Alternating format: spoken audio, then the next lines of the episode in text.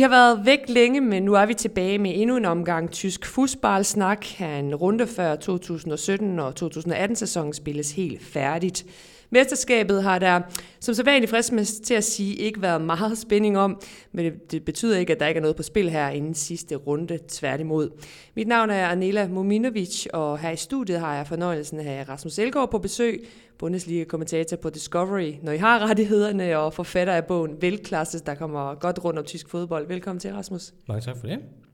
Og som så vanligt på en øh, forhåbentlig god Sky-forbindelse for Barcelona, der er Nikolaj Lisberg klar som altid. Velkommen, Nikolaj. Tak skal du have. Inden vi går i dybden med afslutningen af, af sæsonen og den kommende sidste runde, så øh, gennemgår vi lige nogle af de største nyheder fra Bundesligaen de seneste måneder. Bayern blev øh, som forventet mester med et øh, kæmpe forspring, og Jupp Heynckens får i hvert fald en titel med sig i sin aller, aller sidste sæson. Nu, nu tror jeg også, det slutter for, for den kære Heinkens. Men i næste sæson er der altså en ny mand på posten, og, og det bliver den tidligere spiller i klubben, og, og nuværende Frankfurt-træner Niko Kovac, der tager over. Jeg kunne egentlig godt tænke mig at høre, det, det er ved at være nogle, nogle uger siden, at den her nyhed øh, kom ud, men, men hvad, hvad, hvad tænker I om den her beslutning, og hvad tænker I, da, da I hørte den? Jeg tænkte på en eller anden måde var det overraskende, på en anden måde gav det også god mening. Altså Bayern de stillede jo nogle, vi kalder det benspænd op for sig selv, at det skulle være en træner, som, øhm, som talte tysk, øh, og på den måde begrænsede man jo feltet ret så meget. Øh, og så virkede det også til, at man måske gerne ville have en, der havde lidt kendskab til klubben. Øh, og det har Kovac jo som, øh, som spiller. Øh, og så kan man begynde at sådan kigge på, jamen, hvem, hvem var der så derude? Altså, hvem var det, der var mulighed? Øh, Nagelsmann har der været meget snak om, men han var måske lidt for ung. Hasenhyttel er, har heller ikke leveret på samme niveau. Øh, så er der Lucien Favre, som jeg tror, vi skal snakke om lidt senere. Øh, og, altså, og Klopp øh, var heller ikke ledig. Så, så på en eller anden måde, så kunne det næsten kun blive øh, Nico Kovac, hvis man sådan kigger lidt på det. Øh, så, så ja, igen lidt overraskende, fordi jeg ikke synes, han har den erfaring, der skal til, men, men med de benspænd, de har sat op, jamen, så giver det måske meget god mening. Ja, Rasmus, hvad tænker du om de her kriterier, som, som Bayern og især Uli Hønes har, har sat op? Altså, det skal være en, en tysk-talende træner, og nu, nu bliver det ligesom Robert Kovac, fordi det lyder lidt, der altså, ja, man mangel. Ja, undskyld, ja, men uh, brugeren kommer nok også med. uh, hvad hedder det? Men, men altså, at, at det lige bliver ham, og, og at man ligesom øh, vælger ham af mangel af bedre, lyder det altså, som om nu, jeg kan også nævne Joachim Løv ind i det felt, som heller ikke havde lyst til, at gerne fortsætte som, som landstræner. Øh, jamen altså man kan sige, Bayern hører for mig til i top 2, måske 3 i Europa af, øh, af gode hold. Det kan godt være, at der er nogle adresser, der er lidt federe i England, øh, som, som gør, at Bayern München så måske vil være i en top 5-10 stykker i hvert fald, øh, i forhold til, hvad de skal have af trænere. Og der finder jeg ikke Niko Kovac i, i top hverken 5 eller 10 i Europa. Så på den måde er det jo overraskende, at man vælger ham. Men man havde en plan A, der hed, at Jupp Heynckes gerne måtte fortsætte. Jupp Heynckes og Uli Hønes er rigtig gode venner, øh, så, så Hønes han vil gerne have, at Heinkes han fortsat. Det vil han så ikke. Nu er det ved at være, være nok med ham. Vi må se, men, men øh, han ville i hvert fald ikke. Og så var plan B egentlig Thomas Tuchel, øh, og han sagde nej. Øh, og så måtte man ned i plan B, eller slutter var plan C eller D, for at finde øh, øh, Niko Kovac, så vi er på det niveau et eller andet sted. Øh, og, og man har jo altid i Bayern haft den filosofi om, at man gerne vil have en tysktalende træner. Man fik jo også Pep Guardiola til at tage tysk kurser, inden han overhovedet kom til, til Bayern. Øh, og det ville han rigtig gerne, og det var blandt andet også noget af det, som, som gjorde, at forholdet mellem Bayern og Pep Guardiola var så godt allerede fra begyndelsen. Det var, at han virkede så interesseret i at, ligesom at blive Bayern-mand.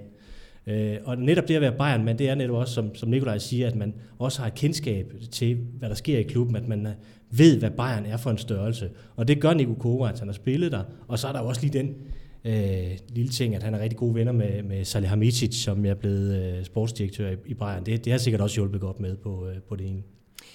Nikolaj, altså, hvad er det for en slags træner, altså, han er? Hvilken stil vil han øh, tilføre Bayern? Fordi når man kigger på det her, det her Frankfurt-hold, som, som han egentlig har haft rigtig fin succes med, øh, så er det sådan en, en god fast øh, off, eller defensiv organisation, og så har man kørt lidt på kontra. Øh, altså, er det det, han kan, eller kan han mere? Jeg tror, han kan mere, og jeg var ret hård ved ham sidste sæson, hvor jeg synes, Frankfurt fik øhm, flere point, end øh, spillet øhm, retfærdigt gjorde. Men jeg synes, han har bygget på langsomt, men trods alt har bygget på i denne sæson. Spillet er blevet lidt mere offensivt, man er blevet lidt bedre til at styre kampene. Øh, man skaber lidt mere over, over kanterne. også fordi man har fået nogle øh, nye spillere. Så jeg synes, han har vist, at han kan bygge på. Øh, jeg tror, vi skal passe på med at sige, at, at fordi han spiller sådan her i, øh, i Frankfurt, så kommer han også til at spille sådan her i, øh, i Bayern, fordi det vil ikke kunne gå. Altså Bayern kan ikke tillade sig at stille sig tilbage på samme måde som Frankfurt, og så, og så spille med, hvad skal man sige, sådan 10 øh, løbere, 10 hårdere øh, kæmpende spillere, som ikke skal skabe noget kreativt. Så selvfølgelig skal han, skal han ind og ændre lidt i forhold til det, han har gjort nu, men, men som jeg også siger, altså, det synes jeg også, vi har set, han har været i stand til på de her to, øh, lidt over to år, han har haft i, i Frankfurt nu, at han har været i stand til at, at bygge på, og han også har været i stand til at udvikle spillere. Så øh, jeg tror, der kommer helt sikkert noget hårdhed ind på holdet, øh, og der kommer til at blive taklet igennem, øh, bliver stillet store krav til spillerne, men jeg tror også, og det må vi forvente, at han også øh, vil spille mere offensivt, end han gør med Frankfurt lige nu. Men det er jo en, en, noget af en herre, han skal, han skal afløse, ligesom Pep Guardiola skulle, da han kom til. Altså, det var i Pankens med, med en triple-sæson. Det bliver, så, det bliver det ikke den her gang. Det bliver nok en, en dobbelt-sæson. Men jo Pankens, han har betydet så meget for den her klub, og de, og de her spillere, nu så jeg Frank Ribéry var ude i går og, og sætte et billede op på Instagram, og hvor, hvor han skrev verdens bedste træner nogensinde, altså, og, og hyldede ham. Altså, det, det er da også noget, af en opgave for Niko Kovac, som heller ikke er, altså, er så gammel øh, i forhold til trænerfaget, øh, der, der skal ind i den her trup med så mange egoer. Øh, Ejre Robben også, øh, og, som, som også nok kommer til at, til at forlænge, det snakker vi om senere. Men, men hvad, hvad er det for en opgave, han har sagt ja til? Jamen, Det er, jo, det er jo en kæmpe opgave, men det, det er klart, det er jo en adresse Bayern München, som enhver træner gerne vil hen til, i hvert fald hvis man har sådan uh, tyske uh, aner, som, uh, som Kovac vel kan sige sig have. Så, så selvfølgelig vil han gerne det, men, men, men det er jo også en, det er en kæmpe opgave, og der vil jo altid være et gigantisk pres, uanset hvem det er. Der, der er også et pres på Ancelotti, som jo ellers øh, bliver betragtet som en af de største trænere måske i, øh, i Europa i øjeblikket. Men han var der også kæmpe pres på, fordi han skal også vinde the triple. Fordi det skal enhver Bayern-træner. Det skal Niko Kovac også. Han har måske en en, en længere snor, fordi nu skal man måske lige se ham anden og så videre, så det kan godt være, at det går an ikke at vinde Champions League i næste sæson, men han skal i hvert fald på sine tre år vinde Champions League, og han skal nok også vinde tre mesterskaber, hvis man skal sige, at han har været en succes. Så det betyder jo bare, at der er et kæmpe pres på, øh, på Kovac, øh, men altså, vi kan jo kun se tiden an og se, om han kan håndtere det. Altså, han har jo haft en masse egoer og øh, måske ikke på højde med, med dem, der er i Bayern München, men han har haft en masse forskellige typer i, i Frankfurt. Jeg tror, det er 17 nationaliteter, der har været i Frankfurt-truppen. Det er jo også noget, som han skal have... Ja, man kan han, nævne Kevin Prince Boateng som, som og det er, er jo også en af de, de allervildeste typer i mm. virkeligheden. Ikke? Så, så han har jo virkelig skulle også øh, forme den trup, ligesom han også kommer til at skal i, i Bayern München. Men det er svært, og det var også noget af det, jeg tror, der gik galt under Ancelotti. Han havde ikke øh, det format, eller han formåede ikke at styre den trup. Og det er bare noget, som Heinkes åbenbart kan. Altså den alfaderlige rolle, han har, den, øh, den passer så godt ind i Bayern. Og Jupp Heynckes der også ude og sige, at han, øh, han, han giver sin approval i forhold til, at det er Niko Kovac, øh, der tager over. Det må man jo, det må man jo bare øh, acceptere. Men øh, det lyder til, at vi skal give ham en chance, før vi kan vurdere ham. Og det ja, lyder det, også... Altså, det bliver jo spændende at se, ja, ja. hvad han kan, fordi der, der er jo et spilsystem til forskel. Der er, der er også nogle, øh, altså en stor lille klub til forskel. Ikke? Han har jo ikke præsteret. Han har præsteret godt med, med med Kroatien, og han har præsteret godt med Frankfurt, men nu kommer han jo op på den allerøverste hylde, som han aldrig har været på før, og nu skal han til at netop at, at, og, øh, at finde på nogle nye ting, fordi han, hvis han bare overfører det fra Frankfurt, jamen så bliver han jo, hvad Peter Støger var for Dortmund i virkeligheden. Ja, så i andre Bayern-nyheder har, har klubben valgt at, at forlænge med et år med, med Frank Ribéry, som vi lige snakkede om øh, kort øh, forinden. Der man skal han til at spille sin 12. sæson i, i klubben. Og øh, den anden aldrende herre, Aaron Robben, ser også til at, ud, ud til at forlænge et år mere. Der er dog ikke noget officielt på endnu. For det første, så kunne jeg godt tænke mig at høre Frank Ribéry et år mere. Hvad tænker I om det? Jeg tænker, at rent sportsligt giver det fint mening. Altså Frank Ribéry har de sidste par måneder for mig næsten været en af, en af Bayerns bedste. Øh, har virkelig genfundet sit øh, niveau under, under Heinkes, øh, og det var måske også derfor, han var ude med i den hyldest, udover det var Heinkes fødselsdag i, i går, øh, til, til netop øh, Heinkes, fordi han har ligesom været med til at, at genskabe Ribéry undskyld, på det, øh, på det niveau, vi har, har set ham tidligere. Men jeg kan godt have lidt tvivl alligevel. Han er kommet op i årene. Øh, vi så tidligere i den her sæson, øh, at han havde problemer med at indordne sig som, som anden violin. Øh, og han var jo egentlig, hvad skal man sige, sat af i forhold til Koman, indtil han så blev skadet. Så kan han tage endnu en sæson med en ny træner, indordne sig under at det måske bliver lidt mere organiseret under, under Kovacs, end det gør under, øhm, end det gjorde under Heinkes, og kan han acceptere, at der kommer andre folk foran ham, uden at skabe ballade, jamen så er det en fin øh, forlængelse. Men kan han ikke det, så tror jeg desværre for Bayern, at han skaber mere skade end, øh, end gavn. Jeg tænker på en måde, at det er en fordel for Frank Ribéry og en Robben, at det er Niko Kovac, der er taget over, og ikke Thomas Tuchel. Øh, jeg sidder og tænker på, at, at Tuchel måske kunne være lidt mere... Øh, hvad skal man sige, at han ikke havde været så øh, barmhjertig og sentimental i forhold til, at, at klubmænd som, som Robben og Ribéry skulle fortsætte, der havde han nok bare lavet en revolution. Hvad tænker du om det, Rasmus? Øh, ja, det kan du egentlig godt have ret i. Øh, man kan jo så også sige, at, at øh, Kovac har jo ikke spillet med deciderede wings i øh, Frankfurt, og det er jo også noget, der måske kan komme til at gå ud over øh, Ribéry og Robben, fordi man kunne godt forestille sig, at Bayern også kunne komme til at spille lidt mere øh, kompakt, at man måske så det med to angriber, øh, som han jo også har praktiseret, og det vil måske gå lidt ud over den øh, den frihed, som Ribéry og Robben har haft øh, igennem tiderne i Bayern. Nu vil vi se, hvad han, hvad han vælger, om han fastholder sin, sin spil formationsfilosofi øh, også i Bayern. Men så kan det i hvert fald godt give et problem. Og det kan også give et problem, som Nikolaj er inde på. Og det var jeg faktisk bekymret for, på Bayerns vegne for, om det allerede kunne ske i den her sæson, hvor det så ud som om, at de ikke havde det så godt, de to, under Ancelottis øh, forholdsvis hårde hånd.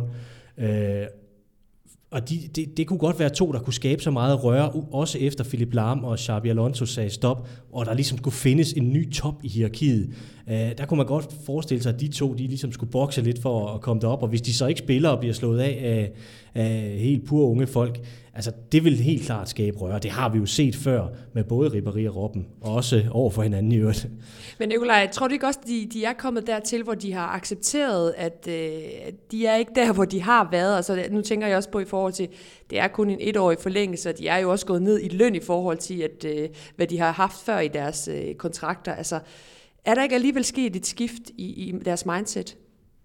Jeg, jeg tvivler faktisk, hvis jeg skal være helt ærlig. Altså, vi har jo set i år allerede, at... Øh at Ribéry er blevet utilfreds ved, at han er skiftet ud med 20 minutter igen i kampe, hvor man fører 3-0 i, øh, i Champions League.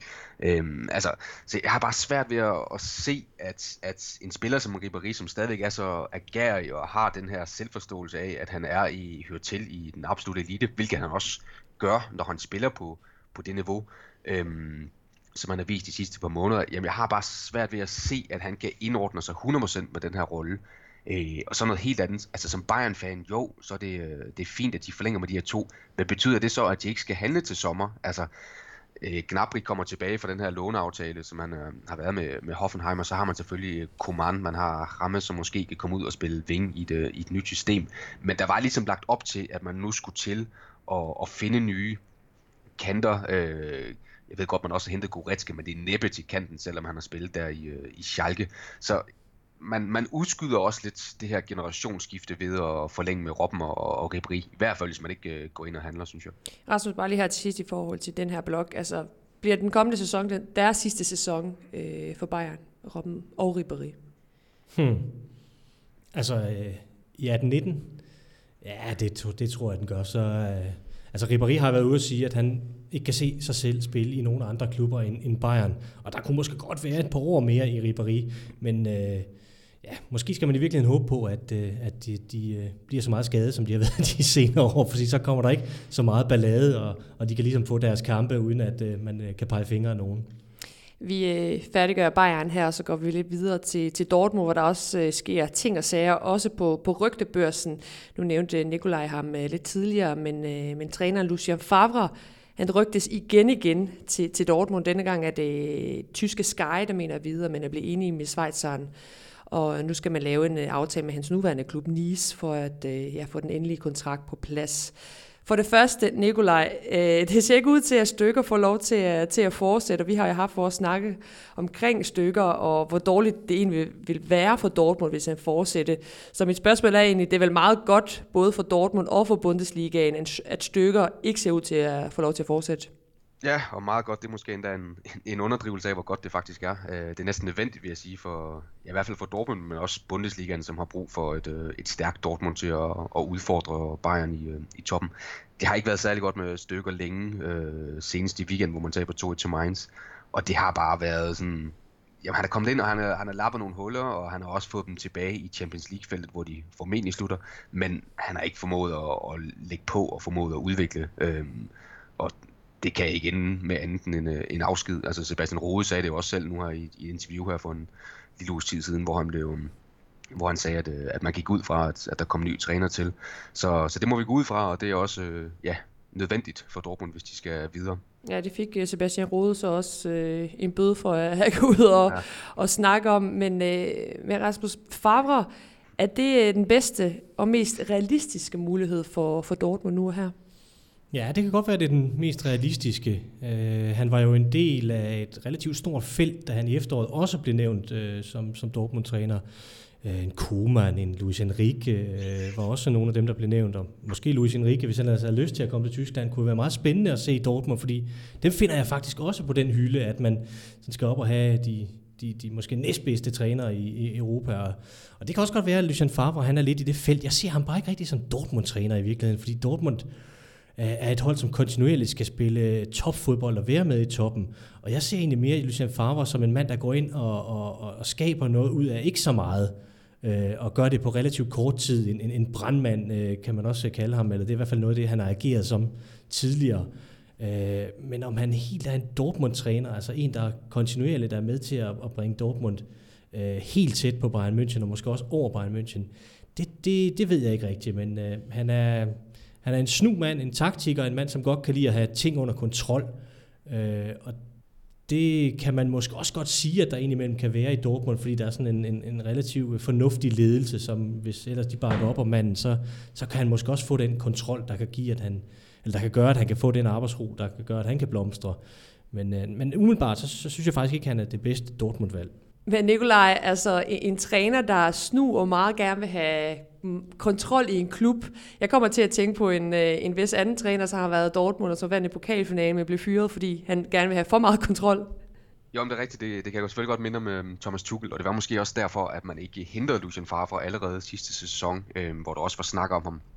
Det og så en, øh, en lidt dyr frikøbsklausul for Nice. Fordi Favre er den her type, som gerne vil have kontrol, som, øh, som I begge to siger, og det var Vatske og Sorg måske ikke indstillet på efter, efter Tuchel. Øh, når det så er sagt, så synes jeg, at han er mere end en, en brændslukker, som Rasmus siger. Altså, jeg synes egentlig også, at han formår at, at bygge ting op. Han gjorde det rigtig, rigtig godt i Gladbach. Var rygtet til, til Bayern, var rygtet til Barcelona. Okay, på, på rygtebasis, men, men trods alt leverede også okay i, i Hertha, og gjorde det også fint i første sæson i, øh, i Nice. Igen, Lucien Favre, det er måske lidt som, øh, som Kovac. Altså, han tigger nogle bokse, som, som Dortmund har stillet op, og så er han måske det, det mest realistiske bud, selvom han ikke er det mest interessante bud. Øh, Nagelsmann, var jo favoritten, og ham de fleste Dortmund-fans gerne så øh, som ny træner, men det virker ikke til, at han for alvor var mulig at, at lokke væk fra Hoffenheim øh, før 19, hvor den her frikøbklausul øh, træder i kraft. Så der er en rose fra, fra RB øh, Salzburg, som har, har gjort det rigtig godt, men som også er lidt uprøvet, og så har man ligesom prøvet at, at, at brænde fingrene på sådan en øh, Europa League darling træner øh, sidste sæson. Villas Boas var en, var en anden træner, der blev øh, nævnt, men man kommer også uden erfaring for, for Bundesligaen. Så igen, det er ikke, det er måske ikke plan A, men det er måske heller ikke helt plan C, og så ender man sådan lidt midt imellem med, med Favre. På spillersiden, der øh, har man allerede sikret sig Marvin Hitz som afløser for, for Roman Weidenfeller, øh, reservemålmænd i Dortmund, og nu går rygtene på, at man er ved at skrive kontrakt med 34-årige Stefan Lichsteiner, der vil komme transferfrit fra, fra Juventus. Øh, Ligsteiner, der normalt spiller højre bak, Rasmus. Øh, hvad tænker du om det? Altså især øh, den sidste signing, hvis det bliver en realitet? Jamen, i min verden fører det ikke Dortmund videre. Øh, altså, det, Marvin Hitz, ja, han kommer vel til at stå i skyggen af Bürki, som Weidenfeller har gjort, og Lichsteiner, jamen, Piszczek øh, er jo også øh, en mand, man kan bruge der, øh, så, så, på samme niveau i virkeligheden, synes jeg. Så øh, for mig bringer det ikke Dortmund videre. Forhåbentlig er det ikke de eneste signings, de gør. Jeg synes øh, mere, det handler om, at man skal have en, ja, hvad skal kalde det, en Dortmund Xabi Alonso, altså øh, generalen på midtbanen, og så skal man finde ud af, hvad man gør med, med, med spilsystemet. Man har alt for mange af de her, hvad skal vi sige, hængende angriber og kantspillere, øh, som skal forsøge at spille angriber. Der er kun én angriber, og måske skulle man overveje at spille med to, så de ligesom kan understøtte hinanden, nu de ikke er sådan decideret center forwards. Øh, der skal i hvert fald også ske et eller andet på den front, så, så umiddelbart er det sådan... Øh, fylde truppen op uh, signings i min verden. Men Nicolai, når man ser på sådan et, et, en signing som, som Lichsteiner, øh, så, så giver det måske i første omgang ikke mening, men jeg synes, når jeg har set det her Dortmund-hold, så har de i hvert fald manglet modenhed altså, og noget erfaring. Øhm, kan det være derfor, de har, de har set hans vej, og det skal også lige nævnes, at han kommer transferfrit, øh, hvis han kommer til Dortmund til sommer? Ja, og det er jo kun et enkeltårskontrakt, øh, der bliver snakket om, og han har været interesseret i ham øh, tidligere. Så jeg synes, ikke, jeg synes det giver fint nok mening. Dortmund skal ud og, øh, og forstærke forsvaret, og de skal også ud og bruge en del penge, øh, formentlig både på måske en vensterbak og midterforsvar. Og så kan man sige, jamen kan man i den her omgang lade sig nøjes med at få et glimrende backup til, til Pichek, som begynder at blive mere og mere skadet, og som heller ikke helt har ramt samme niveau i den her sæson, som han har gjort tidligere, jamen så synes jeg, at Steiner er fint. Altså han har stadigvæk vist i CA og i, og i Champions League, at han har et, et fornuftigt niveau. Han kommer med nogle øh, lederegenskaber, som man godt kan bruge. Øh, og, og så er han jo Schweiz, så det virker til at være det helt store. altså, vi snakkede om, om Byrki. Øh, hits, jeg tror jeg ikke er officielt endnu, men, men det virker til, at den er på, på vej. Øh, man hentede Akanji i, øh, i vinters, øh, og så ja, Favre som, som mulig træner, så det er sådan en svejsisk revolution, der er ved at ske i, øh, i Dortmund de her dage. Det har de også helt med før. Ja, det må man sige. Det må man sige, Jacques kunne vi godt bruge igen. Nu hvor vi er ved, ved, ved Dortmund, så synes jeg, at vi skal kigge lidt på, på, på toppen af tabellen og den her kamp om øh, Champions League-pladserne inden den uh, sidste runde. Bayern München og Schalke 04 har sikret sig uh, deres billet, og nu står kampen altså mellem Dortmund, Hoffenheim, Bayer Leverkusen og RB Leipzig om, om de to sidste pladser. Meget skal gå galt, hvis Dortmund misser deres øh, tredje plads. Det kræver et stort nederlag til Hoffenheim, mens Bayer Leverkusen skal vinde stort over Hannover samtidigt. Men hvordan tror I, at det, at det ender? Altså, hvilke to hold tager de to øh, sidste pladser? Altså, jeg tror faktisk ikke, det er så usandsynligt, at Dortmund kan, kan ryge ud af top 4, fordi øh, er det noget med, at Leverkusen skal vinde med tre år Hannover, der ikke har en pind at spille for, og Dortmund møder selv Hoffenheim, som er djævelsk gode på hjemmebane. Øh, jeg siger ikke, at Dortmund øh, går ind og taber den kamp øh, 3-0, at det virker øh, på den måde sandsynligt, men det er heller ikke sådan ude i, i, de, i de helt øh, vilde kategorier, at, at, at, at, at Dortmund godt kan gå hen og misse det der. Jeg tror dog alligevel, at de fastholder, øh, og så, så tror jeg også, det bliver øh, Leverkusen, øh, som, som snupper den på bekostning af Hoffenheim. Øh, så, så det, vi får de her fire musketerer fra, fra tysk fodbold, der igen skal repræsentere dem i, i Champions League. Du tror ikke, Hoffenheim tager den øh, hjemme mod Dortmund? Jo, måske alligevel lidt, men, jeg, men, men, men hvis Dortmund ligesom skal ud af den der, øh, at der skal være store problemer i det, så, så må det jo være uafgjort i det, og da jeg er sikker på, at Leverkusen slår Hannover, så må det jo så være, være Hoffenheim, der trækker sorte bære på den baggrund. Nikolaj, bliver det, bliver det Leverkusen og, og Dortmund, der, to, der tager de to sidste? Jamen hvis der står 1-0, eller Hoffenheim får med et enkelt mål, jamen så øh, går Dortmund, altså Dortmund kan leve med et 1-0 nederlag, så vil de stadig slut foran Hoffenheim. Er Hoffenheim får en 1-0 og vinder 1-0, jamen så skal Leverkusen op og score, jeg tror det er fem mål. Øh, så, så man kan sagtens forestille sig en situation, hvor øh, som kampen skrider frem, og, og, og hvis Hoffenheim fører man ikke en mål, jamen så er begge hold egentlig godt tilfredse med det, så, så jeg tror, at, at både Hoffenheim og, og Dortmund tager Champions League-pladserne. Rasmus, RB Leipzig, er de, er de helt ude af det her? Ifølge dig? Altså, det, de har stadig mulighed, men tror du, de kan, de kan komme ja. ind i top 4? Ja, så skal Leverkusen tabe til Hannover, det tror jeg ikke kommer til at ske. Øh, så, så, så ja, de kommer ikke til at spille Champions League, øh, og, og det, de må nok nøjes med Europa League, men der bliver de altså også presset lidt bagfra. Der er ganske vist en del hold, som kæmper om Europa League, som har øh, svære kampe her i sidste runde. Øh, og, og man kan måske sige, at øh, syvende pladsen også kommer til at give en Europa League-plads, fordi at Frankfurt formentlig taber pokalfinalen til, til Bayern München. Så der skulle være noget at give af der, så, så det bliver nok Europa League for, for Leipzig. Men for tysk fodbold generelt, Rasmus, hvilke hold øh, ser du helst komme i Champions League? Altså, øh, jeg synes, det er fint med Bayern München, Schalke og Dortmund. Det er for mig at se de tre klubber, der har tegnet tysk fodbold de seneste mange år. Det, det synes jeg er helt fint. Det virker som dem, der har størst potentiale. Øh, så dem ser jeg gerne med. Øh, så kan man jo så diskutere, om man vil have erfaring med, som Bayer Leverkusen har med mange års øh, Champions League-deltagelse, eller om man vil prøve at se, om man ikke kan bringe et hold op, øh, som, som kan være en magtfaktor, også i Europa for Tyskland, altså en, en fremtidens klub som Hoffenheim eller Leipzig. Så det er jo et spørgsmål om, hvad man vil have her nu. Det kommer jo ovenpå en sæson, som har været forfærdelig for tysk fodbold i Europa. det kan godt være, at Bayern når semifinalen, det, det, det er respektabelt nok, men alle de øvrige, de, de underpresterer jo markant, så, så der skal jo virkelig ske noget, og man mister formentlig også VM-titlen her til sommer, så, så det er jo på den måde internationalt set været forfærdeligt over for tysk fodbold. Så måske skal man have erfaringen i næste sæson i form af Leverkusen, så man ligesom kan samle nogle, nogle nye point og, og en, generere noget ny respekt. Ja, det er jo klart, man går vel også ud fra Hoffenheim igen igen, mister en masse profiler. De, de mister jo også uh, Rudi og, og Syle inden den her sæson, så de er jo for sig også imponerende, at de er oppe i, i top 4 i øjeblikket. Men, men ser du også måske Bayer Leverkusen som det gode valg for, for tysk fodbold i Europa? Ja, i hvert fald på kort sigt. Altså, vi så jo, hvad en uerfaring europæisk øhm, top i den i sidste sæson gjorde, altså med, med Køln, øh, RB Leipzig og, og Hoffenheim, og det var, som Rasmus siger, ikke særlig godt. Det var faktisk øh, forfærdeligt. Hoffenheim, som du siger, de mister nogle profiler. Altså Mark Uth rejser til Schalke, øh, Gnabry skal tilbage til, til, til Bayern, mens Leverkusen allerede har forlænget med, med Brandt og hentet Weiser her fra, fra her til Berlin. Så, så på sigt, eller på kort sigt er det i hvert fald klart, at, at Leverkusen vil være det bedre valg, fordi de kommer med erfaring og kan hente flere point, formentlig end, end, øh, end Hoffenheim.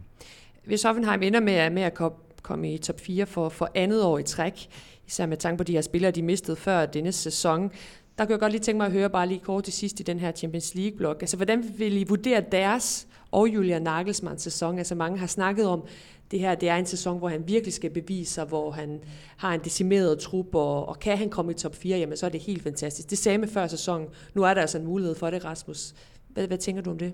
Jamen det er en flot sæson, som, som, som Hoffenheim har haft, fordi at de også har skulle koncentrere sig om europæisk fodbold, og det er som, som nyt hold, der skal ud og prøve det. Det er, det er enormt svært. Leipzig øh, havde det også svært, og vi har også set det med engelske hold og danske hold for den sags skyld, at, at når de blander sig i toppen og kommer ud i Europa, så er det bare enormt svært at holde fokus på to øh, ligaer. Det har det selvfølgelig også været for, for Hoffenheim, Øh, og, og jeg synes, at han har bestået med bravur, Julian Nagelsmann. Han er en af de mest spændende trænere overhovedet i Europa, så jeg kan godt forstå, at han bliver sat i forbindelse både med Dortmund og Bayern München osv. Så, videre. så på et eller andet tidspunkt skal han selvfølgelig også videre og bevise sit værd i en, i en regulær store klub. Men der er ingen tvivl om, at det, han har præsteret, og det Hoffenheim har, har præsteret, det, øh, det, det er imponerende. Man får de her øh, jeg vil ikke sige ukendte spillere, men det er ikke spillere, som, som vi sådan har set på, på den helt store scene ret meget.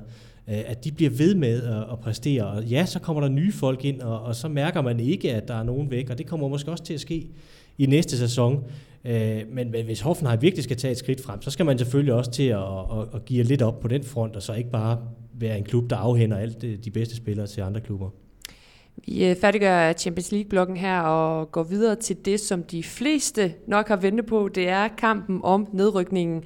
Det står mellem øh, tre hold her inden sidste runde. FC Køln de er ude, men HSV, Wolfsburg og Freiburg kan altså stadig rykke ned direkte. HSV og Wolfsburg er de to hold, der kan rykke direkte ned, og så Freiburg, som kan ind på den her relegationsspilplads. For det første, Nikolaj, det er vel noget af en mindre sensation, at vi sidder her en runde før og snakker om, at Haas Favre faktisk har mulighed for at klare sig for, for direkte nedrykning, når man tænker på deres sæson, og hvor de bare var for, for få måneder siden. Ja, helt bestemt. Altså, de har det ikke i egne hænder, men, men at de stadigvæk har en mulighed øh, nu her på sidste spillerunde for at, at klare frisag, eller i hvert fald at komme i relegation, jamen det er, som du siger, et, et mindre mirakel, fordi det så skidt ud. Øh, det ser stadigvæk skidt ud, men det så rigtig, rigtig skidt ud for 5-6 runder siden, inden øh, Christian Tits øh, kom til. Ja, lige præcis øh, omkring Christian Tits. Øh, ham kunne jeg godt tænke mig at snakke lidt om, Rasmus. Altså, hvad er det, han har formået at gøre i forhold til, at øh, da han overtog holdet, der, der lå de virkelig nede, og, og ja, det så, det så faktisk rimelig håbløst ud, da han overtog det. Jeg tror egentlig ikke, han har gjort så meget i virkeligheden. Øh, Hamburg får en sejr over Schalke 04, som jo er en sejr, man får, øh, som ingen forventer i virkeligheden. Øh, men de sejre kommer jo ind imellem, og det var med til at generere noget, noget positivitet i en klub, som ikke havde oplevet ret meget positivt den her sæson. Og så får man så to, skal vi sige, pligtsejre over, øh, over Freiburg og over Wolfsburg. Øh, og det er jo sådan set, hvad han har været med til. Øh, og det synes jeg, øh, altså, det ved jeg ikke, om der, der er så meget, der hviler på skuldrene af ham. Det var måske lidt et lykketræf, at man slår Schalke, og så får man de her pligtsejre. De skal selvfølgelig også, også til, men, men det er jo årsagen til, at Hamburg ligger i en position, hvor man, hvor man selv kan, kan redde sig. Men øh, ja, okay, man havde måske heller ikke dommertjek i, i, i sidste weekend, men øh, der, der så vi også, at, at Hamburg ikke er et forvandlet hold. Altså, der er også stadigvæk rigtig mange mangler. Øh, jeg så alligevel et citat fra, fra Louis Holtby, Holtby som, som, som sagde, at det, det er første gang i hans tid nærmest, at de får lov til at spille fodbold på Hamburgs hold. Øhm, er det noget, du kan sådan genkende til, Nikolaj, eller, eller er det lidt øh, er det samme, vi ser fra Haas Favre? Nej, altså, men nu kan man sige, for Louis Holby har måske også noget at gøre med, at det er første gang, han får lov til at spille fodbold. Øh, det, er ingen, det er ingen hemmelighed, at ham og Tita er gode venner, de kender hinanden fra, fra ungdomsårene og sådan noget, så det, det var ligesom givet, at han nok skulle få en, en rolle, øh, central rolle på det hold, og han har så også spillet rigtig godt. Øh, jeg synes, at Tita får, får øhm, skal have lidt mere ros end, end Rasmus giver ham. Jeg synes, han er kommet ind, og så har han simpelthen råbt uh, disruption ind i uh, Haas Favre, og så har han ændret uh, en masse ting. Altså, han startede med at smide fem profiler, altså Andre Haren, øh, Papadopoulos, øh, det er Dr. Santos, der, der også ryger på, på bænken, eller helt uden for truppen. Han henter nogle af de unge spillere op, som, som han kender. Øh, man går ind, og så skal man lige pludselig til at være bold dominerende. Man skal til at styre spil, man skal have bagkæden længere op. Øh, Pollersbæk kommer ind og i, øh, i kassen. Øh, så jeg synes, han har gjort mange ting, måske også lidt for hurtigt. Altså den første kamp, de taber mod Hertha, er måske også lidt på grund af naivitet, hvor de ellers er foran. Øhm, så jeg synes egentlig, at han har gjort en masse ting, og jeg synes, at selvom det så ikke ender med overlevelse, jamen så har han forberedt det her hold på at skulle spille fodbold igen. Og det kan blive vigtigt i, øh, i anden Bundesliga, hvor man går ud fra, at hvis de rykker ned, jamen så skal de spille på en anden måde, end de har gjort de sidste par år i, øh, i Bundesligaen. Hvis vi lige ser på Harsvag og Wolfsburg, øh, nu spørger jeg jer, hvem ser I helst rykke direkte ned af de her øh, to hold? Ja, altså, for Bundesligaen er der selvfølgelig flest, flest der holder med øh, Hamburg. Det kan vi jo også øh, mærke ind på Bullybold. Altså, det er jo dem, der flest øh, vil se, når vi viser deres kampe. Det er dem, der er flest, der helst vil læse om. Men det ved jeg, jeg, synes også, jeg synes også, det kunne være meget sjovt, øh, rent personligt, hvis det der ur, det, øh, det stopper. Øh, og fordi, jamen, hvad gør de så? Altså, deres Bundesliga-maskot er en dinosaur. Kan det stadigvæk være det, når de rykker ned? Øh, deres slagsang, der handler det om at... Øh, at der, øh, Hamburg, man er perle, Hamburg, man er perle, der synger de om, at de skal til Dortmund, og når de kommer fra Bayern München, jamen den skal til at ændres til Sandhausen og, og Bochum, og hvad det nu ellers er. Altså, så, så jeg, jeg synes egentlig, det kunne være meget sjovt, hvis de, øh, hvis de lige kom ned, og så blev dukket en gang. Men vil det ikke være helt utroligt, hvis de igen igen klarer sig, Harsvag? jo, altså de har lavet en Houdini Hamburg i, jeg ved ikke hvor mange øh, sæsoner efterhånden. Øh, Altså, jeg, jeg, jeg står næsten med tårer i øjnene over, at vi skal snakke om, at Hamburg skal ryge ud af Bundesligaen, fordi jeg synes, det er dybt ulykkeligt, øh, at, at det skal ske. Man spiller sig jo selvfølgelig altid til det, og det var også øh, ulykkeligt, da AGF røg ud i Danmark og så videre, og så videre. Der er store klubber i England, der også øh, er røget ned, men, men vi har netop den her historie om, om Hamburg som Bundesliga-dinosauren. Øh, det der ur, synes jeg også er noget forbandet noget. Det tror jeg også er for, for spillerne i virkeligheden, at, øh, at de, de, de bliver tynget meget af, at der er det ur øh, på stadion. Så, så, så det, er, det er egentlig en forbandelse i sig selv. Det kunne man godt overveje, at man ikke skulle pille ned og så bare sige, okay, vi har været trods alt i Bundesligaen, siden den startede. Men, men jeg synes, det er, altså det er, en, det er en herlig fodboldby. Der er jo øh, ekstremt mange mennesker øh, på, øh, på Folkspark, og, og øh, en gammel mesterklub og, og den slags ting. Altså det, det er en klub, som jeg godt kan se kan komme tilbage. Problemet er bare, at man har en selvforståelse, der er helt anderledes end resultaterne øh, viser. Og, og derfor vil der jo gå lang, lang tid, inden Hamburg kan komme op og spille regelmæssigt med i toppen. Men det kan godt ske, og det vil være en, en, en, en perle for nu at bruge øh, lige det udtryk i, i forhold til deres øh, slagsang, at, at, øh, at, at få Hamburg med i toppen, at få Hamburg med op og konkurrere med Bayern München og Dortmund osv., så, så vi ligesom kan få hele landet med med de store byer og store klubber.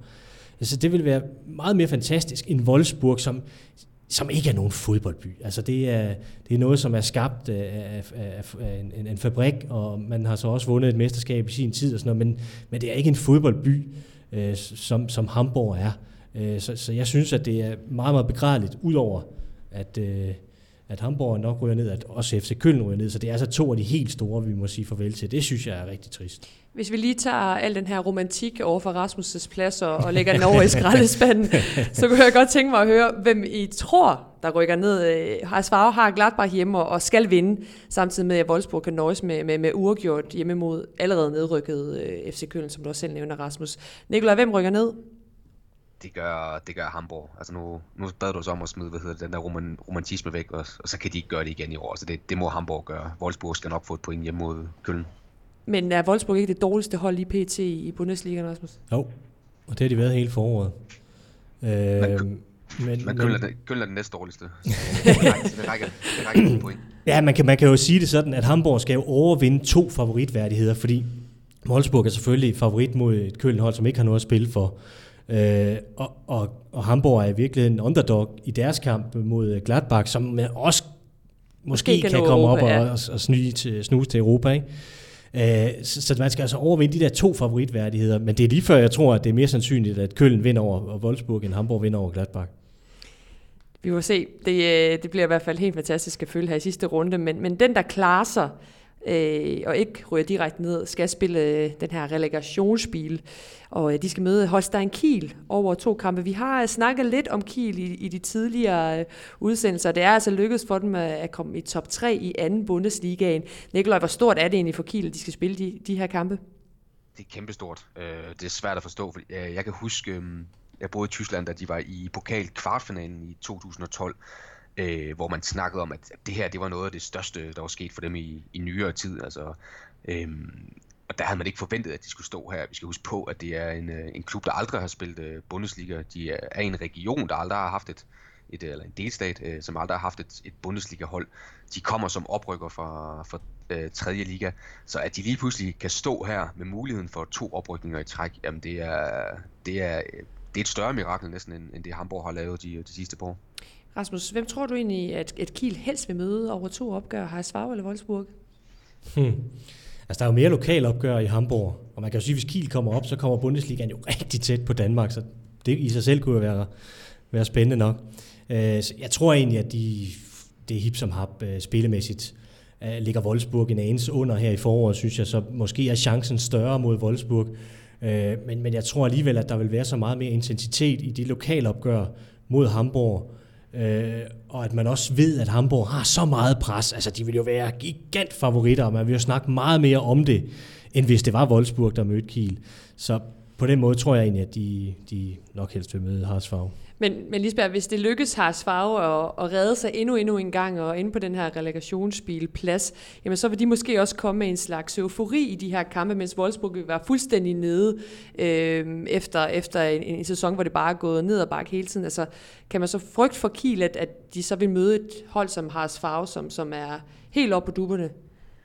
Ja, det kan man godt. Øhm og så er der, men og man kan man så sige, for, for Kiel er der jo så også alt den her palaver med, hvor skal de spille hen deres næste, øh, i Bundesligaen, hvis de rykker op, jamen, så må de ikke spille på deres eget stadion. Øh, de har jo forhørt sig hos Hamburg, men har fået afslag af Hamburg øh, på at spille på Volkspark.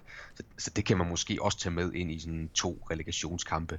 Øhm, altså Wolfsburg viste jo også sidste år, der lå de også lang tid foran øh, Hamburg og blev så overhalet på sidste spildag i i en direkte kamp mod Hamburg, men gjorde alligevel arbejdet færdigt på et par Mario Gomes kasser mod, øh, mod Braunschweig.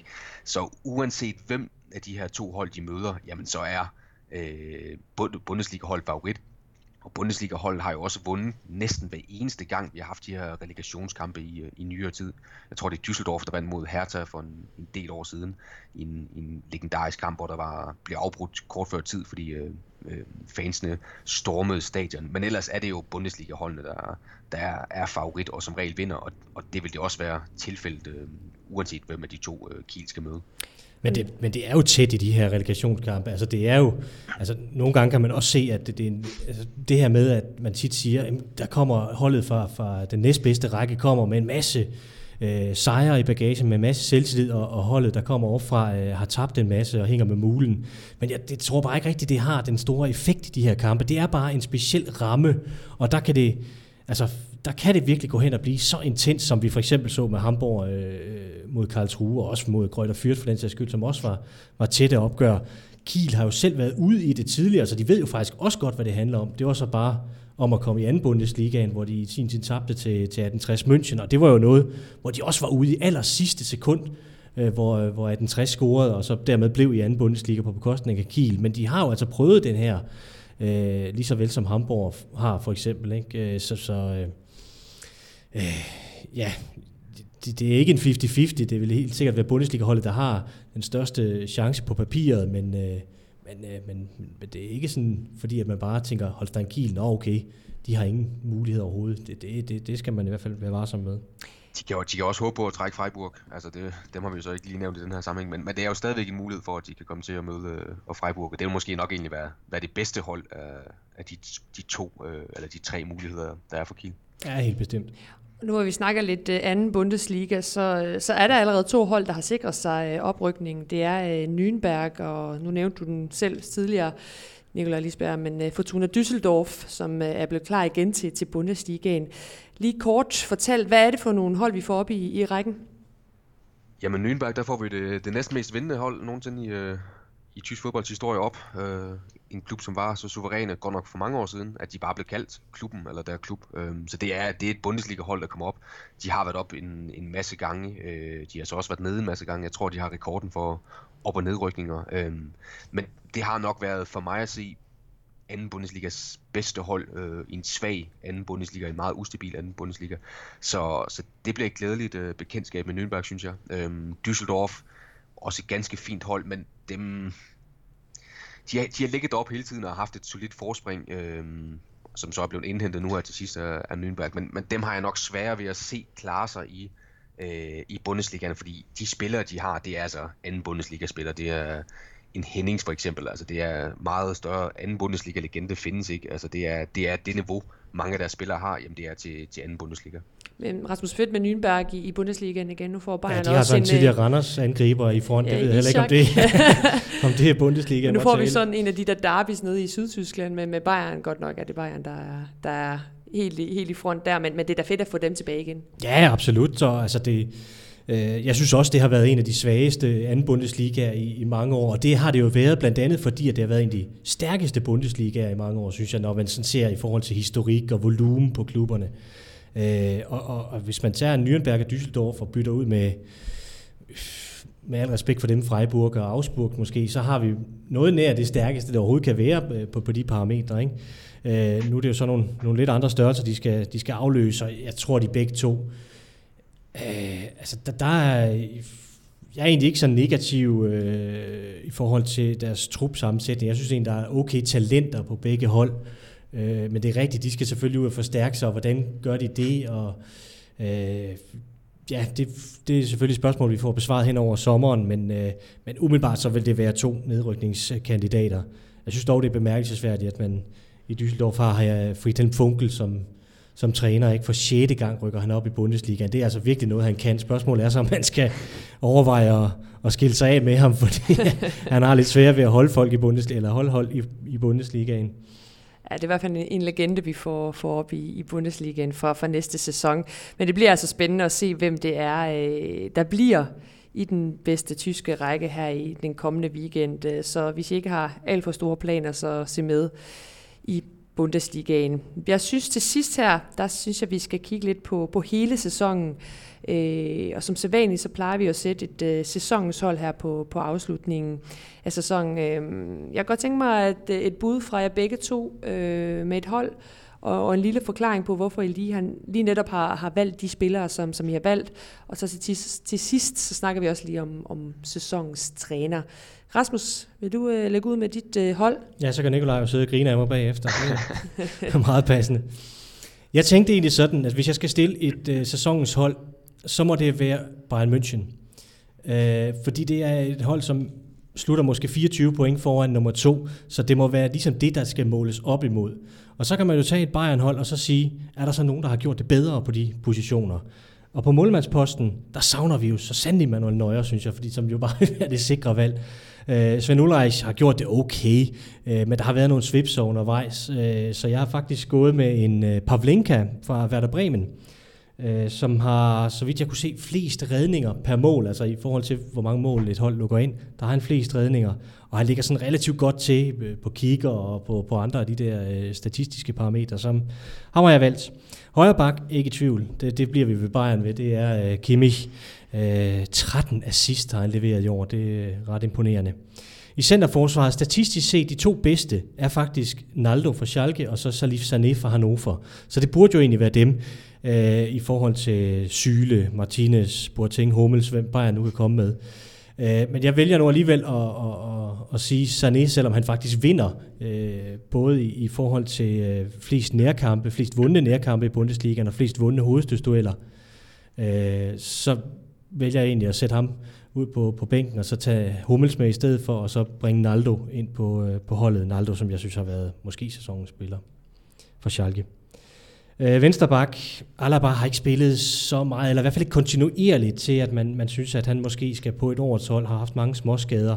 Øh, hvem er der så i stedet for en Bastian Okshipka, har jeg været meget øh, overrasket over i, i Schalke, men øh, hvis jeg alligevel skal, skal pege på en, så bliver det Philip Max i Augsburg, fordi han har scoret to mål og lavet 13 assist. Det er altså ret voldsomt som, øh, som vensterbak, synes jeg. Jeg ved godt, han måske også en gang imellem er lidt længere frem på banen, men, men øh, ham går vi med. Inden du går videre, så skal jeg bare lige høre formationen. Det er fire i bagkæden. Nå, det er jo så en Bayern-formation, ikke? For, det er en 4-2-3-1, ja, går ud fra. Yes. For at, at lægge det helt over på Så på skal det. vi have sekseren.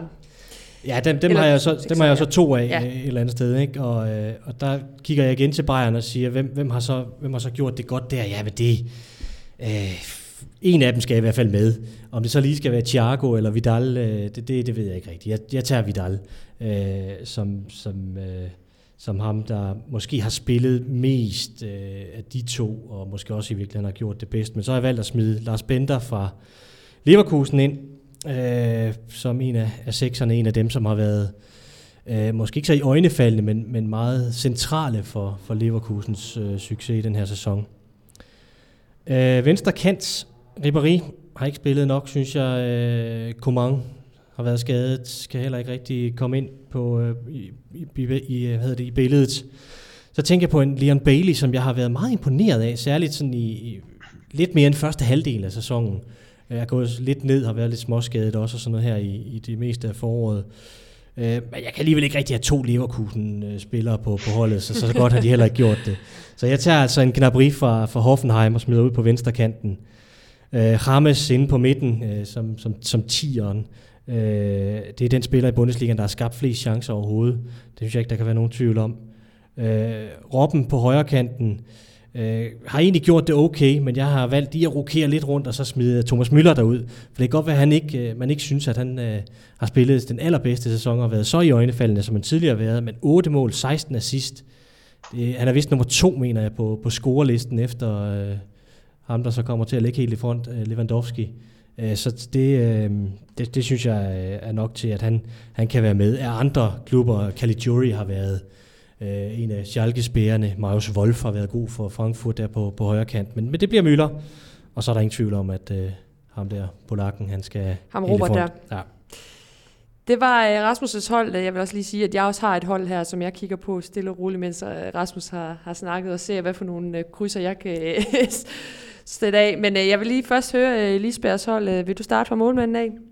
Ja, det er godt, men jeg bliver jo sådan lidt ligesom ham der i gymnasiet, der siger, jeg synes det som Rasmus synes, fordi det, det er lidt det samme. Faktisk er, er bagkæden helt den samme. Øh, Pavlenka har jo også i målet. Øh, Ulrik har gjort det fint, men Pavlenka har bare gjort det, synes jeg, eminent på et, øh, et bundhold, og har gjort værter lige pludselig, som har haft tradition for at lukke mange mål ind. Øh, øh, har gjort dem stabile og har, har nogle eminente redninger. Øh, og selv nede og se kampen i, øh, i Bremen mod Dortmund i forrige uge, altså hvor han havde flere øh, outstanding redninger, øh, har virkelig løftet baren for det her øh, Werder Bremen hold. Jeg synes også, Ron Robert Sieler kunne måske også fortjene en, øh, en mention. Stuttgart er det hold, der har lukket næst færrest mål ind efter, øh, efter Bayern, men, men Pavlenka, Kimmich, øh, ja, Rasmus siger det simpelt, masser af sidst, klart den bedste højre bak.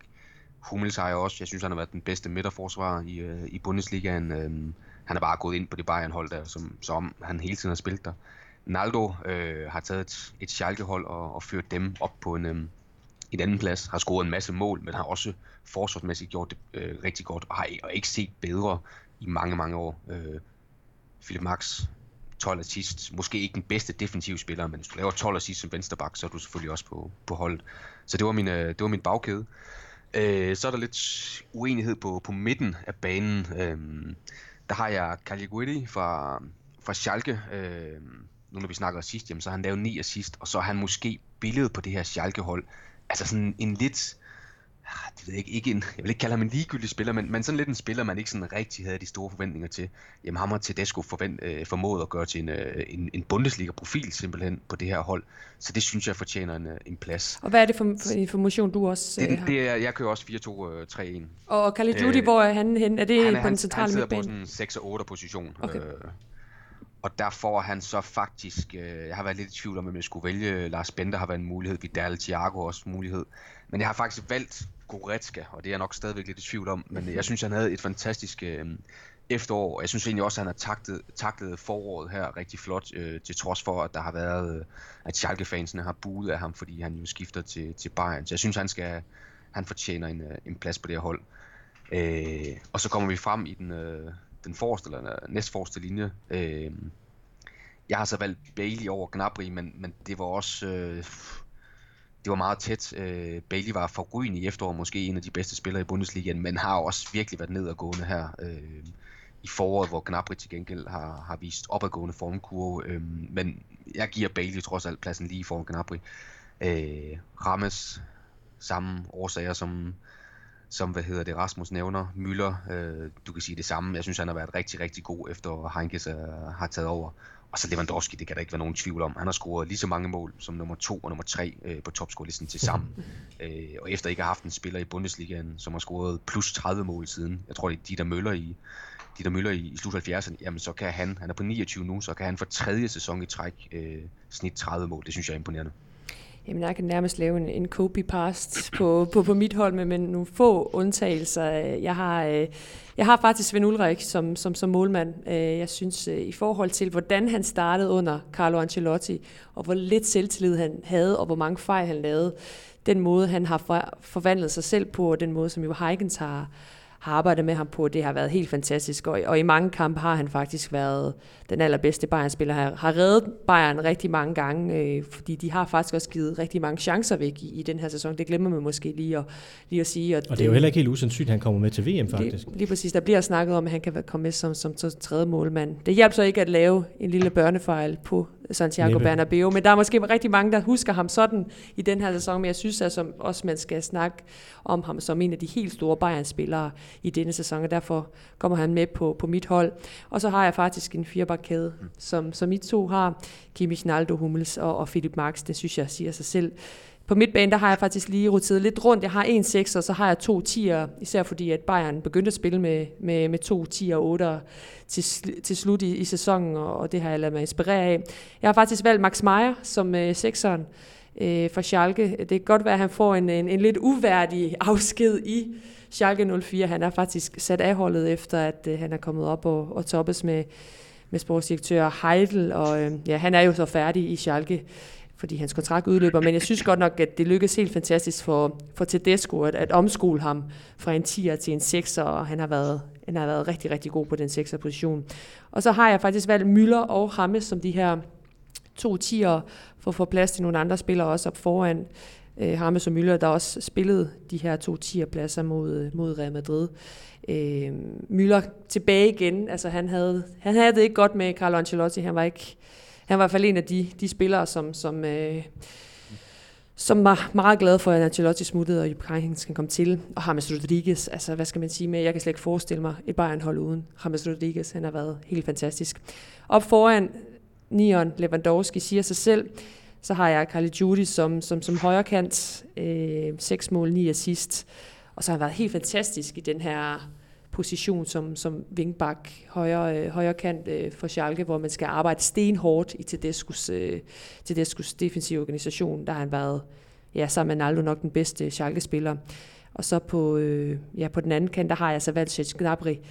Jeg synes, han har været helt forrygende. Øh, han blev skadet i slutningen af april, og der var ret snak om, at han skulle med til, til VM for, for, for Tyskland. Det ser ikke ud, som om han får lov til det nu med sin skade, men med ja, 10 mål og 5 assist for Hoffenheim og har været har skabt så mange chancer for, for Hoffenheim, så han får lov til at komme med der. Så øh, ja, det var, det var lidt af de samme spillere med nogle få Næsten undtagelser, men øh, det, øh, det virker som om, vi godt kan blive, vi kan blive enige om et hold, vi kan lægge ud på bullybold øh, senere, og så kan folk øh, diskutere frem og tilbage. Inden vi lige slutter af med, med sæsonens afslutning, så skal jeg lige høre med træneren. Rasmus, nu snakkede du om Bayern München, så siger det ved sig selv, det skal være Jupp Heynckes. Ja, Eller hvad? Det. Øh, jamen altså, han er jo klart en mand, der er i spil. For mig at se, så er der, så er der måske en håndfuld eller, eller noget, som, øh, som kan være i spil til en årets træner. Og Heinkes vil selvfølgelig være en af dem. Det er jo imponerende, som han fik vendt et Bayern hold, og øh, måske også en klub i virkeligheden, som jeg synes vaklede til sidst under Ancelotti. Man kunne virkelig frygte, at, at øh, altså, i starten af sæsonen, der stak jeg også hovedet ud af vinduet og, og, og sagde, at øh, Dortmund ville vinde mesterskabet. Øh, fordi jeg, jeg synes, man kunne spore nogle tendenser til, at, at det, det så lidt skidt ud i Bayern, både med Ancelotti, men også fordi man havde sagt farvel til nogle store profiler. Og det har han jo formået at, at, at, at føre fuldstændig sikkert i havn, det, det, det skib. Altså, der mangler måske lige en, en, en Champions League-finale, men ellers en semifinale og the double øh, bliver det vel til. Det, det er også respektabelt. Men altså, det Tedesco han har lavet i Schalke, det, det, det kan jeg ikke se kan, kan overgå sig andre trænere. Øh, fordi, og jeg synes ikke, at han nødvendigvis har, har skabt et, et nyt Schalke-hold, som er, øh, nu bare er permanent med i toppen og øh, mesterskabsspejler år efter år, fordi det synes jeg ikke. Altså det har, det har været med ret få midler, ret øh, ja, øh, et, et spillermateriale, som ikke er så imponerende.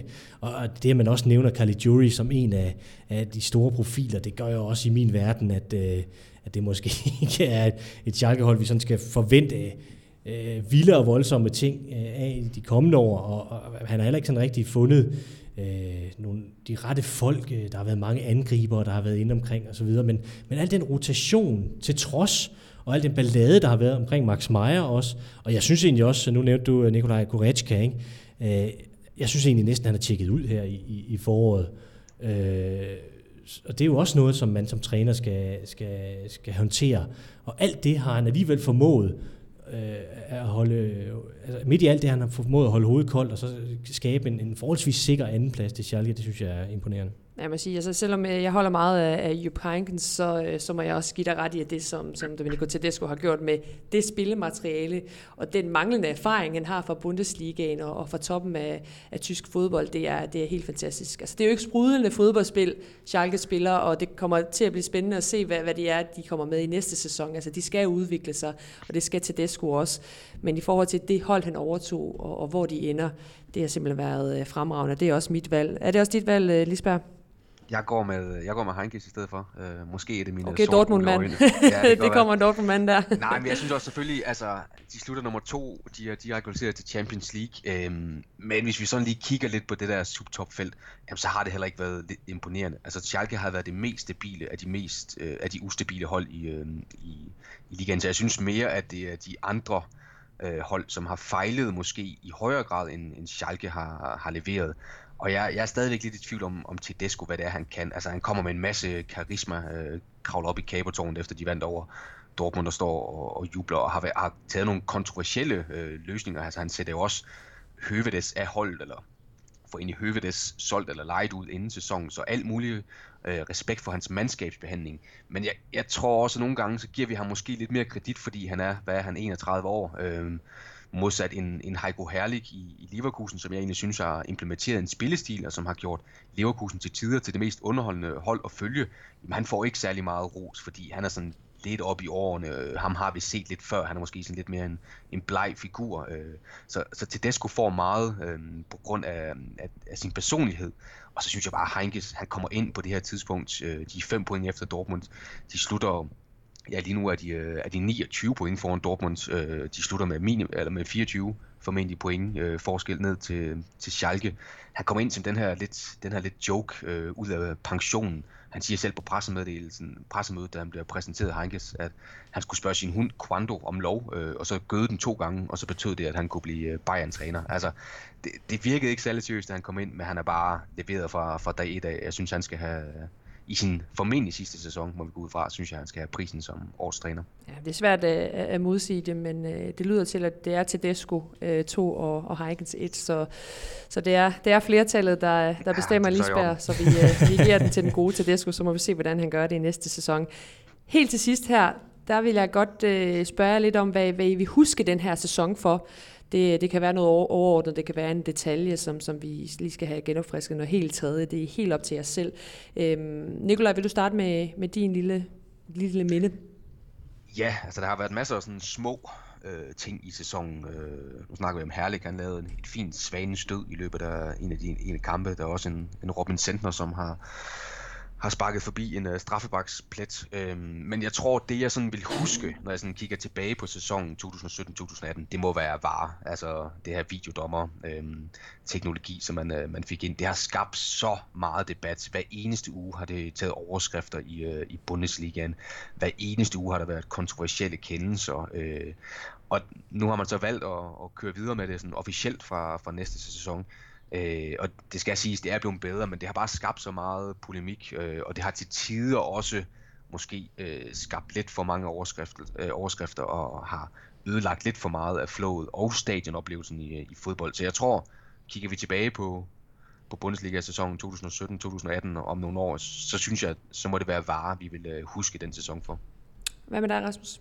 Ja, det er jeg fuldstændig enig i. Øh, det har næsten været hver weekend, vi har snakket om, øh, om der nu er den ene eller den anden korrekte kendelse igennem det her videodommersystem. Øh, skal man lige smide to ekstra på, så, så har vi sådan til en hel side i en, i, i en bog om, øh, om den her sæson.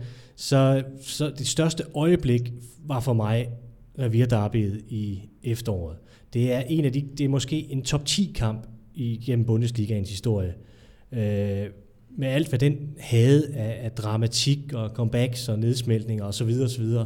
Øh, det, det var en af de, de, de, de bedste kampe, jeg har set i, i mange år på mange parametre. Og så synes jeg også, når Hamburg nu ryger ud, så skal man også mm. nævne det, som det den her sæson kommer til at blive husket for, at man må sige farvel til den sidste dinosaur. Og hvis de ikke ryger ud? Ja, så husker vi ikke for det. så er det kun de to andre. så kan vi tage mandagskampen i stedet for. ja, præcis. Ja, det var også i hvert fald en stor del af den her, den her sæson, og de mange protester, ja. der var. Øh, det var, hvad vi nåede i dag. Tusind tak for snakken, Nikolaj Lisberg og Rasmus Elgaard. Selv tak. Tak fordi du var Vi, øh, vi skal lige sidde lidt, øh, lidt tid og, og lave det endelige hold, øh, sæsonens hold, øh, når, vi slut, øh, når vi slutter her. Men øh, jeg håber, du, kære lytter, har, har nyt udsendelsen her på Mediano øh, Bullibold. Og så øh, hører vi sved i den nye sæson. Tjøs og afviddersen.